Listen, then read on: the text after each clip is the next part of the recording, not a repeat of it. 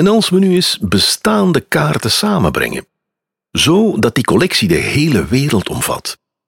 En als we op al die kaarten dezelfde lijnen gebruiken voor rivieren, kusten, bergen, grenzen, wegen.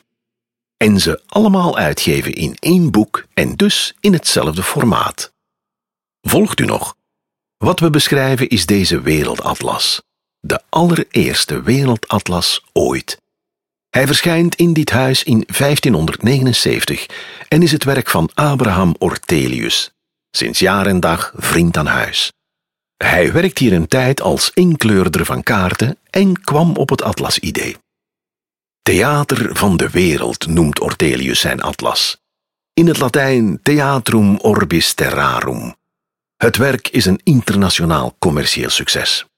Er verschijnen veertig edities in zeven talen. Enkele jaren later volgt er een pocketuitgave, een zakatlas. Klanten kunnen ook afzonderlijke kaarten kopen en zo een eigen atlas samenstellen. Hierdoor zijn veel van de bewaarde atlassen unieke exemplaren. Uw boek is niet duur en we kunnen het meenemen waar we ook gaan. Dit schrijft Gerard Mercator aan Ortelius. Mercators atlas zal pakweg een halve eeuw later die van Ortelius van de markt verdringen. Ook zijn atlas ligt hier.